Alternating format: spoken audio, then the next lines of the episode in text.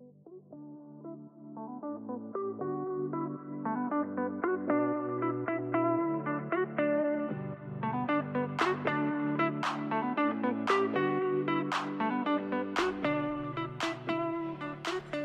what's up, everybody?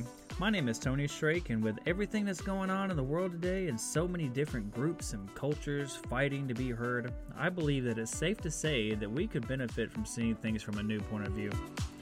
In this podcast, we're going to focus on perspective, on controversial topics like vaccines, ghosts, culture, economic class, religion, dating, family life, sexual orientation, and a lot more.